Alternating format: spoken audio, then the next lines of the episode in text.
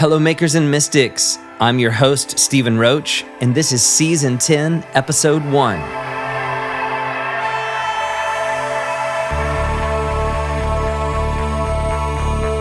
I'm thrilled to get started on this new season of interviews, artist profiles, and roundtable discussions.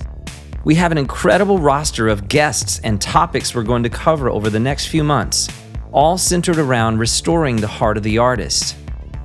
In season 9, we took a deep dive into mental, emotional, and spiritual health for the artist. And now we want to take these conversations a step further, looking at what it means to rebuild, repair, and restore the heart of the artist. My guest today is author and co founder of the Allender Center at Seattle School of Theology and Psychology, Cathy Loerzel. Cathy Loerzel is the co author of Redeeming Heartache How Past Suffering Reveals Your True Calling with Dan Allender. She has spent the last 15 years developing a popular new coaching and therapeutic approach called story work that moves people through their past stories of heartache to heal and discover healthier ways of being in the world. In today's episode, I talk with Cathy about what it means to listen to your story and how we as artists and creatives can move toward a much healthier mode of living and creating in the world. Patrons of the podcast can enjoy an additional interview segment with Cathy on restoring shalom at patreon.com slash makers and mystics. Thank you for listening. This is What's Your Story with Cathy Loerzel.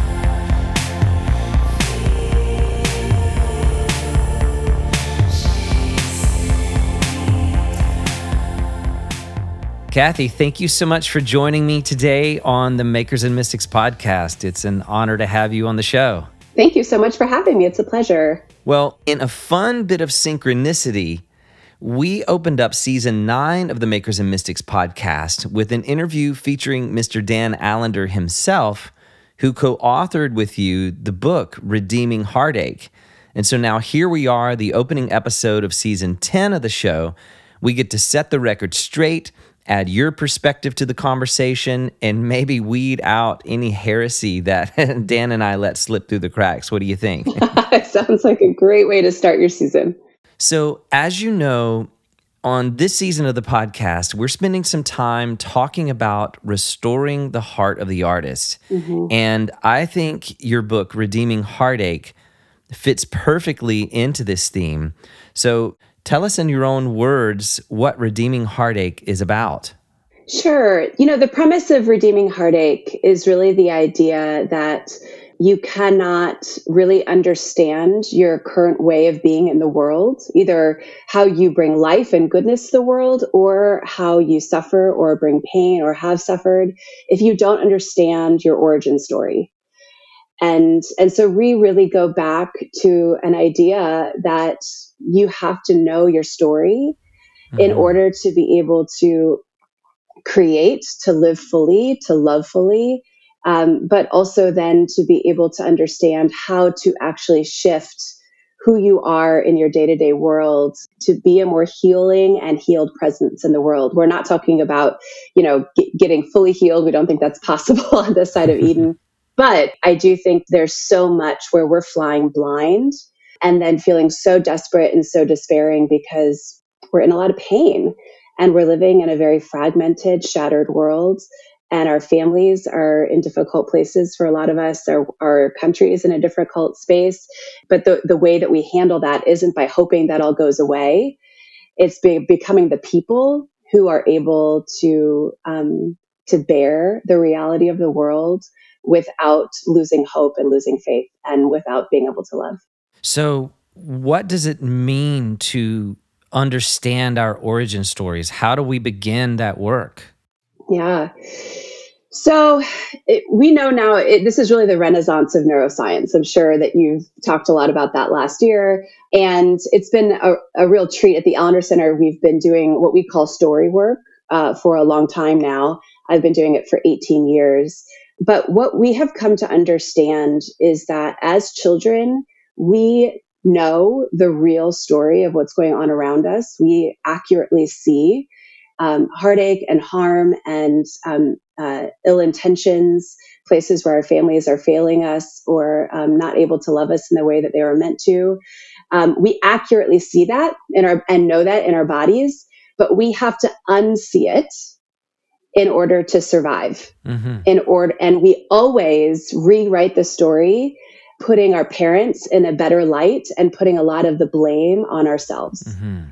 That's the way that children orient themselves to the world because they need to keep their caregivers good in order to have some semblance of safe. And we're not saying that all caregivers are bad. What what we're saying is that there are stories that are lodged in our bodies that our bodies know the truth but we have to actually start to re understand those stories in a more truthful way in order for that trauma, that harm to be dislodged from our bodies and for that not to impact so acutely our way of relating in our current world. And so, what happens is when we rewrite those stories from childhood, we then create patterns now, like workarounds where you know it's like you know this one highway is really dangerous. And so you've created lots of other side roads. Well you have to go over mountains you have to go over streams. It's not as easy as the highway but as children it's easier to stay off the highway now that we understand it's dangerous. And so as adults we're doing a lot of work to try to to continue to to maneuver through these workarounds instead of actually re-engaging the highway the the part of our story that can get us clarity and get us healing.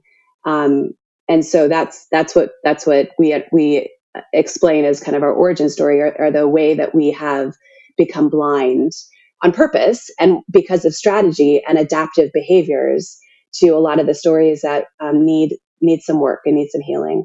One thing I've heard you say is that it's important for us to listen well to our stories. Mm-hmm how do we do that?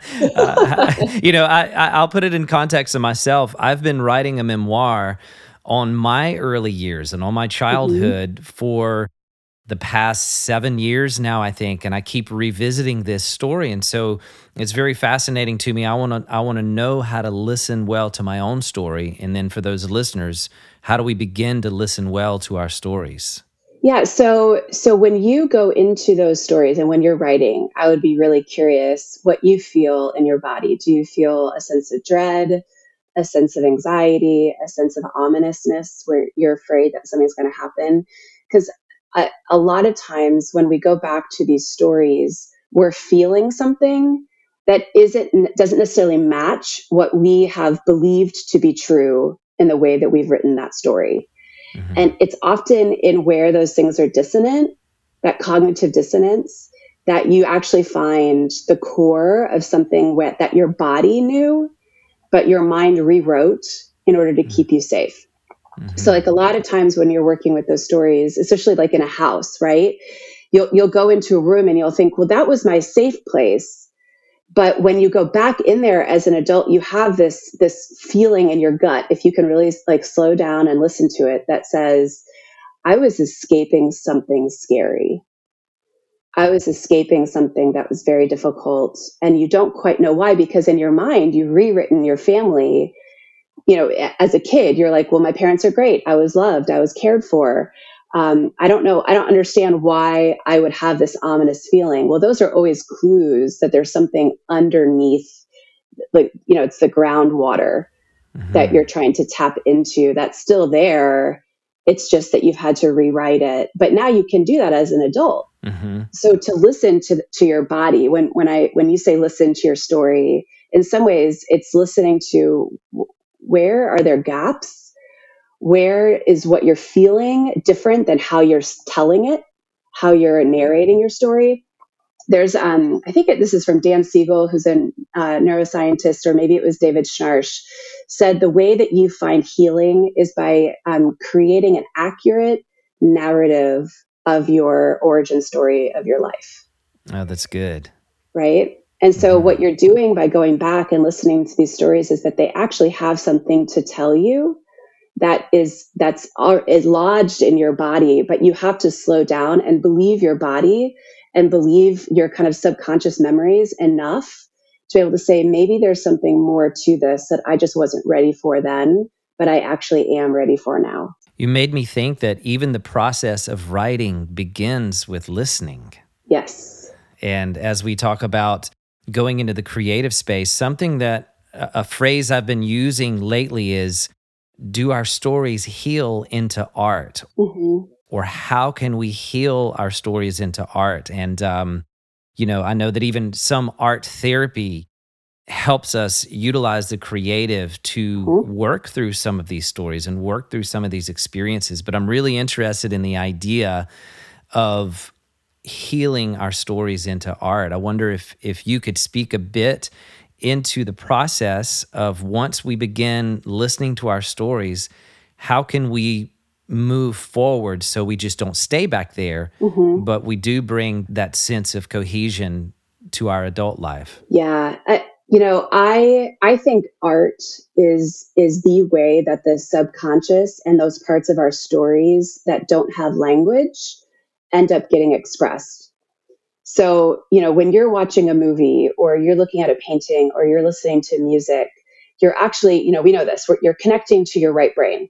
And so when we talk about our stories, oftentimes what happens as kids is that when you experience trauma or heartache or things you don't understand, your left brain which is the part this is you know basic not there's it's much more compl- complex than this is but this is you know your cereal box version of of neuroscience. Your left brain is the one that's in charge of language in charge of of understanding meaning all that all that stuff. And then your right brain is the one that's sensation and body memory and impression right?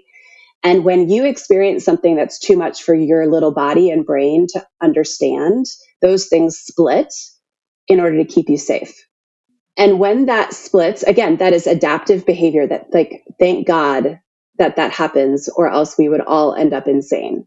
Right. Mm-hmm. So it's called fragmentation. That's what happens to our, our brain when we experience something that overrides our capacity to understand it. And as children, you have a less developed brain that can help bring those, the left and the right brain back together where you connect language and meaning to sensation and like the the the essence of what happened right? Your, or the feelings of what happened. And so i think art is a way that we can actually reintegrate the left and the right brain um, without uh, demanding language.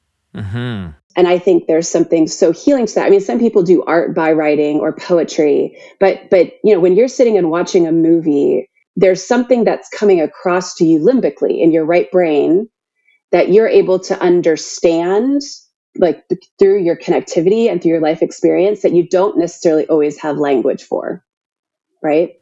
Mm-hmm. and that changes our bodies. That changes and reintegrates these stories in us and dislodges some of the trauma that's been left over from our childhood. And so when i look at the journey of the artist i think they have such a unique role to play because so many of us and and and really a lot of christianity and religion have um, landed in our left brain it's mm-hmm. it, it's theology it's cognition it's language it's if you can speak it the the the best then you win then you have an understanding of god right mm-hmm. and that is mm-hmm. actually the exact opposite of what we know to be true we know that the majority of the way that jesus interacted in the bible was through story mm-hmm. he never gave straight answers yes. Like he he just didn't, right? It was parable. And I think that is art. That's yes. that's the artist's way. That's the way we, we speak in parables and riddles and stories that then bring us into this collective consciousness where we we can all learn from each other without needing to to um, really harm ourselves more by demanding there to be an articulation. Now, yes. articulating a story can be very healing as well.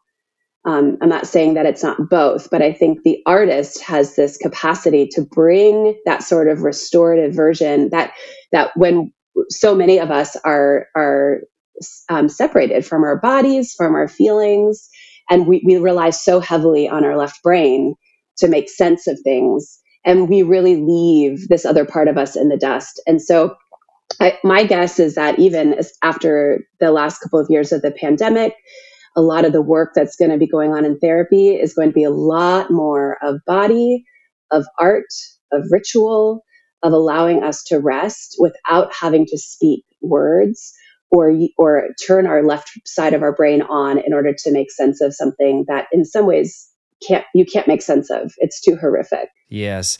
And that's something that I'm hearing, even in the community that I work with, with our artists, and as I've talked with people just coming on the other side of the past two years and un- beginning to unpack what we've all in our own ways gone through. It really has been a collective trauma. Yeah. And I think within the arts and entertainment communities, the trauma of the past two years has been pretty intense. Yes. But my hope, and even with this focus on the season, is I am starting to see a little bit of light at the mm-hmm. end of the tunnel. And one of the topics we're going to cover this season is wounded healers. This idea mm-hmm. of wounded healers. Of course, Carl Jung was the first one that pointed that out, drawing from the Greek mythology of Chiron mm-hmm. and the wounded healer there. And then, of course, Henry Nouwen making that more famous in theological circles and Christian circles. But I see that as an archetype for the artist in this season, in this day, is that we can be the wounded healers. Mm-hmm as we do some of this restorative work that you're talking about, revisiting some of the trauma, some of the hard things we've gone through. Mm-hmm. And one thing I heard you say that really interested me to hear you speak on is you talked about learning to bless the heartache of the past. Mm-hmm. And that we can discover healing uh, to go into a deeper call for our lives. Tell me how we, as artists, as creatives, can bless the heartache of the past and begin to work through some of the things we've gone through over the past two years? Yeah, so I think the first thing that I would want to say is artists, I think, and creatives more than any other kind of section of people are the ones who feel the most. Mm-hmm. I think most people become or are drawn towards art or you know creativity or things like that because there's this sense that the world is so deeply broken and so deeply beautiful, I can hardly handle it. Mm-hmm. I have to do something. Yes. I have to have some expression because it, or else it's going to overwhelm me. Um, and it's going to overtake me. And, and so I think for an artist to one understand, like you are going to feel more acutely the beauty and the death Mm-hmm. And so are how do you tend to your soul so that you can manage both? So good. And and you can't do that if one you're not willing to grieve, if you're not willing to let your heart just ache.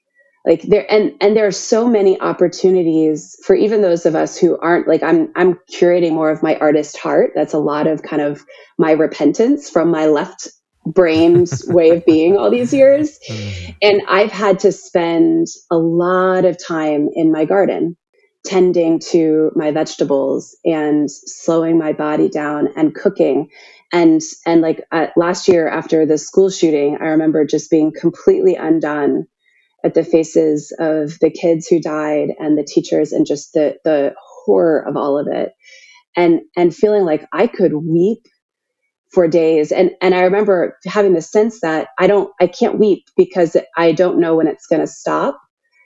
But having to actually slow my body down enough to say no i need to give myself over to this because it's the fear that if i give over to grief then somehow it will swallow me up. That actually keeps me closer to the grief and not allowing it to move through my body. And so an artist has to learn like how do you lament Mm-hmm. How do you let that move through your body and give yourself over to it in a way that actually allows it to move through your body so that there's there's creativity, there's something on the other side, but you can't skip over the gulf and the chasm of suffering in mm-hmm. order to mm-hmm. kind of get to redemption. Yes. It's just it's not how it works and it's certainly not how it works for artists. Like they have to be able to to feel everything that they're feeling because if if they if they stuff that that's when it, you go into depression and anxiety and you know the potential for suicide. Like there's so much. I mean you see artists tortured mm, but it's mm-hmm. not because they're just you know like emotional people that you know are just to- tortured souls. It's because they see life in technicolor yes. both the good and the bad.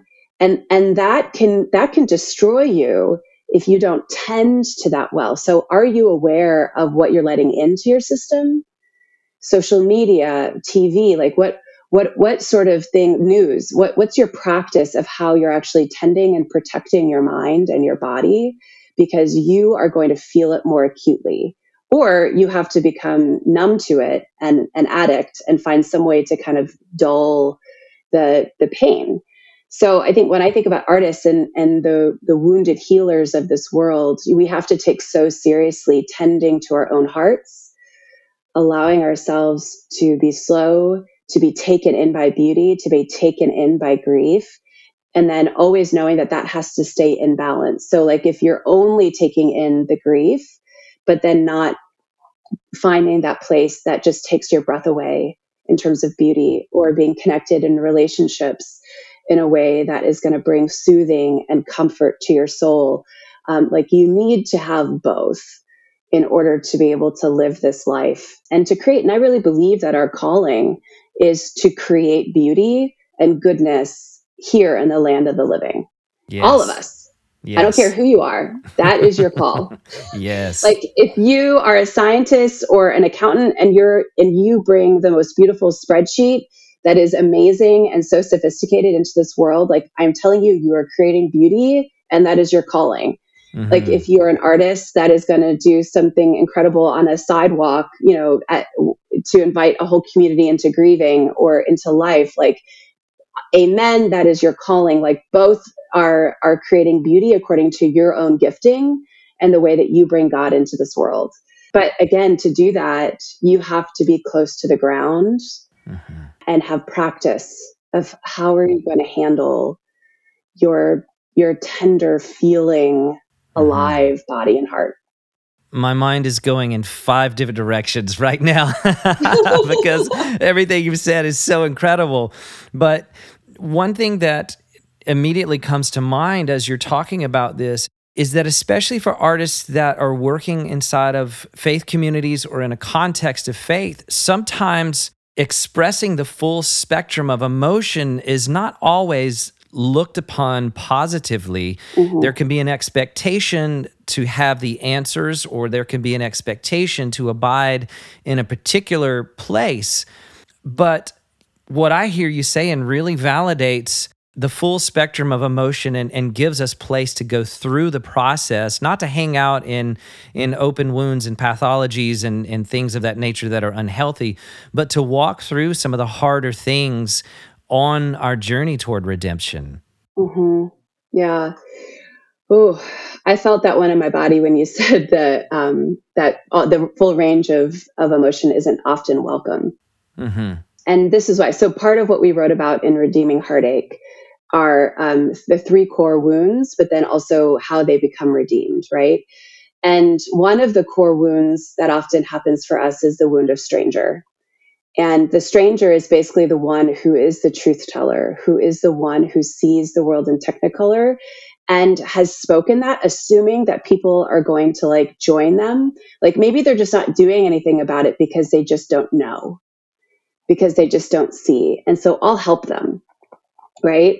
And you start to speak, you start to invite people to more, you start to expose what's wrong, and you immediately are seen as dangerous mm-hmm. and too much or overly dramatic. And the language to you back from your community is is really shut up. Mm. be smaller talk less don't expose you can't really do anything about it anyways. You're just causing trouble.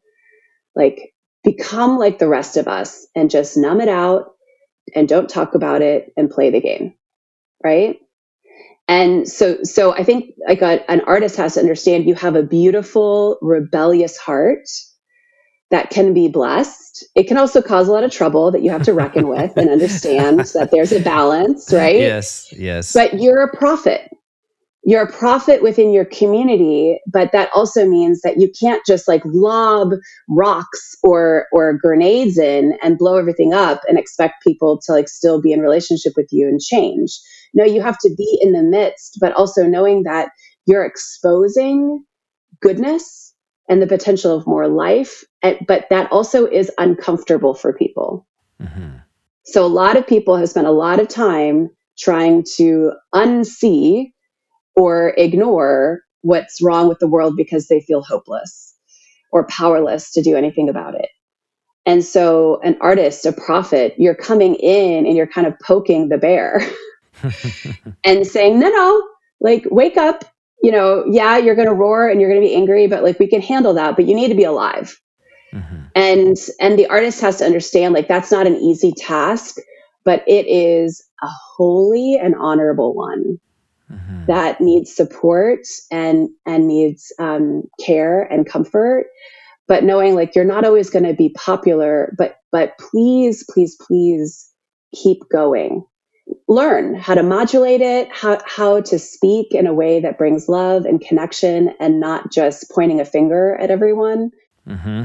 you know but an artist that your job is to expose and to bring us into a deeper level of knowing that we could not have done otherwise mm-hmm. and in a world that really values staying within the lines or just stay dead like mm-hmm. watch more netflix mm-hmm. numb out um, worship at the altar of more money or success or or comfort you know where you just you have a lovely life and you don't want anyone to disrupt that mm-hmm. but that's that's i think the, the the the role of that and i think how then an artist can understand like why why are people so um, uncomfortable around me mm-hmm. and and i think it's because you're exposing something that people deeply long for, but they're also terrified of because it will cost them something. You made me think the gift of the artist's temperament, the sensitivity that we were talking about earlier, really is to be able to give voice to the unspeakable. And as you were saying, to expose things or to bring things out of the darkness into the light. And I think that's one of the gifts that the artist brings uh, to the world. And at the same time, I think it is part of the stewardship, like you were talking mm-hmm. about earlier, because there is such a sensitivity.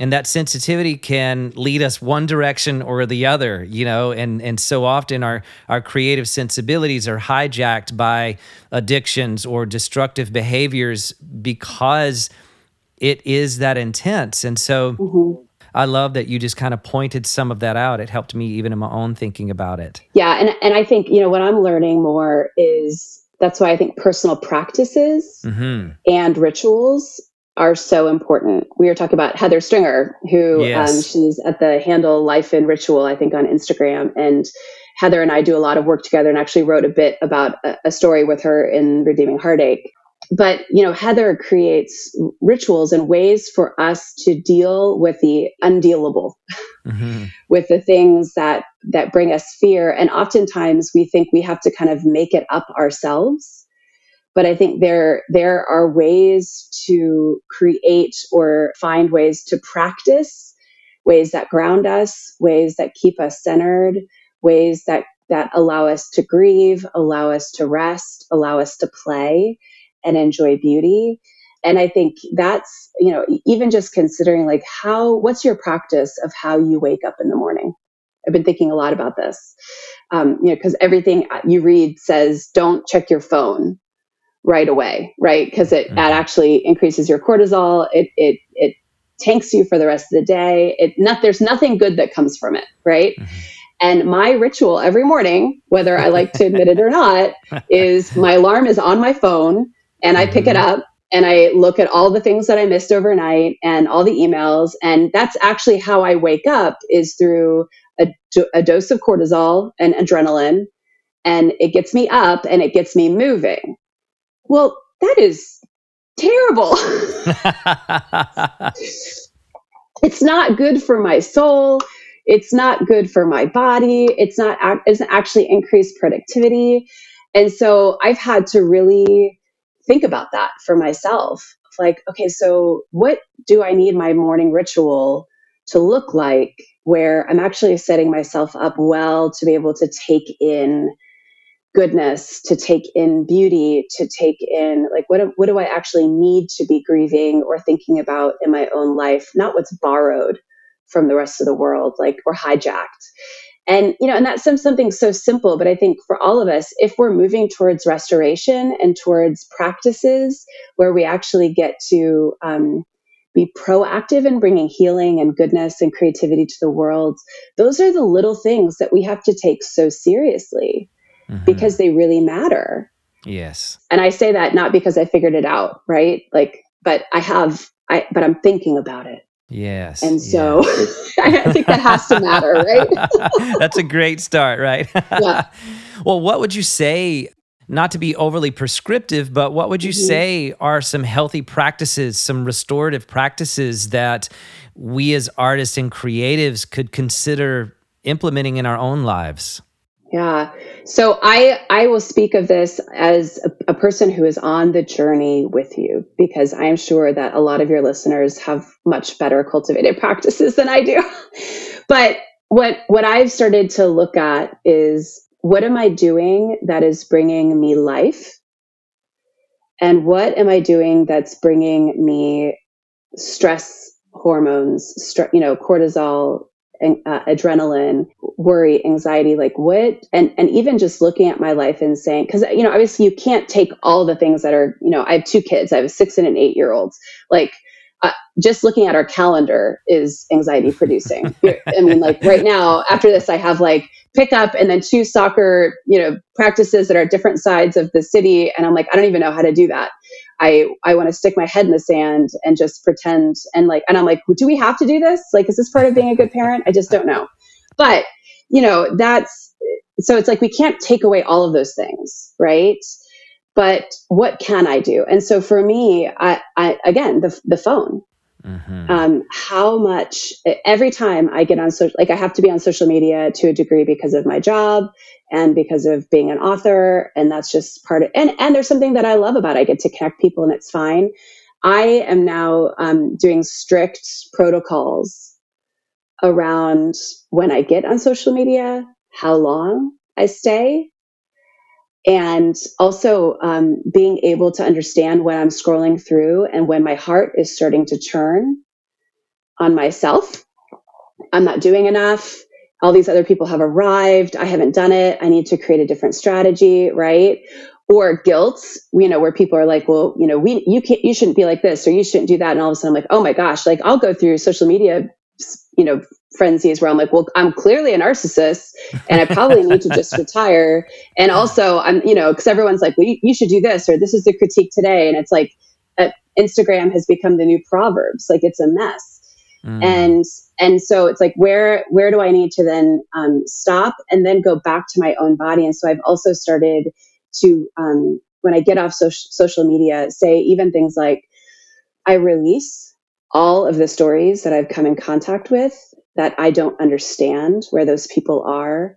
And I pray blessing over them and blessing over me. Mm-hmm. Just that. That's good. Right. And because I'm finding like I need a way to get out of that space and to close that space off from myself and close my energy off from that space Mm-hmm. Like when I wake up with my kids, I'm starting to, like when I, before I get up, to pray blessing over their bodies and just to say peace. Mm-hmm.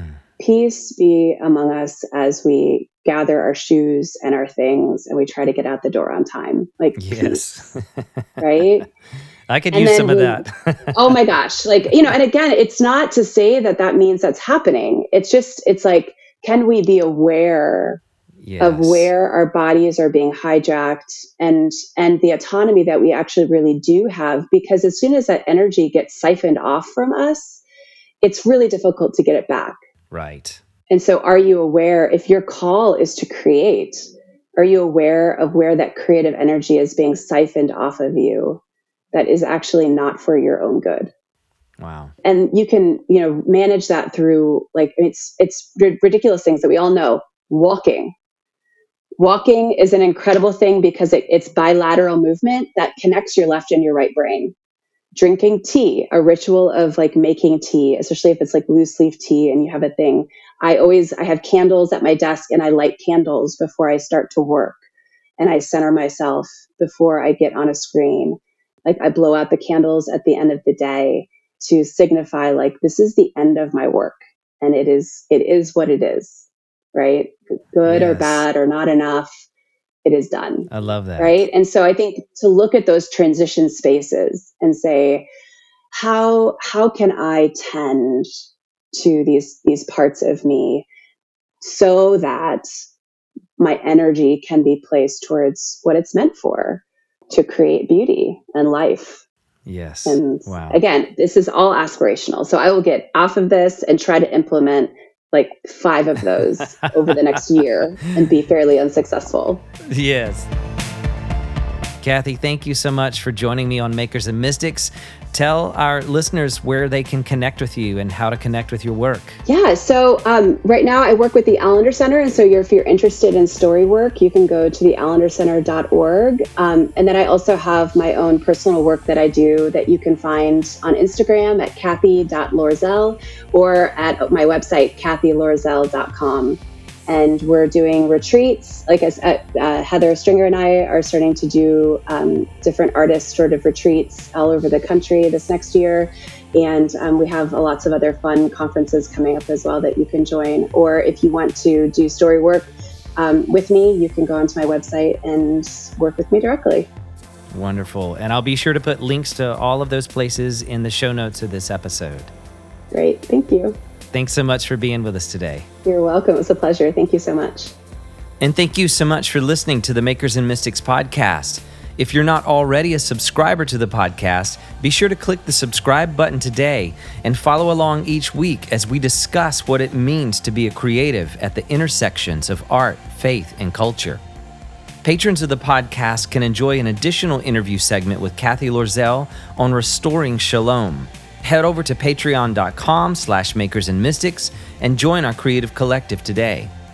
Special thanks goes out to Glass C for musical contributions to this episode. We'll see you again next week, and as always, keep creating. The world needs your art.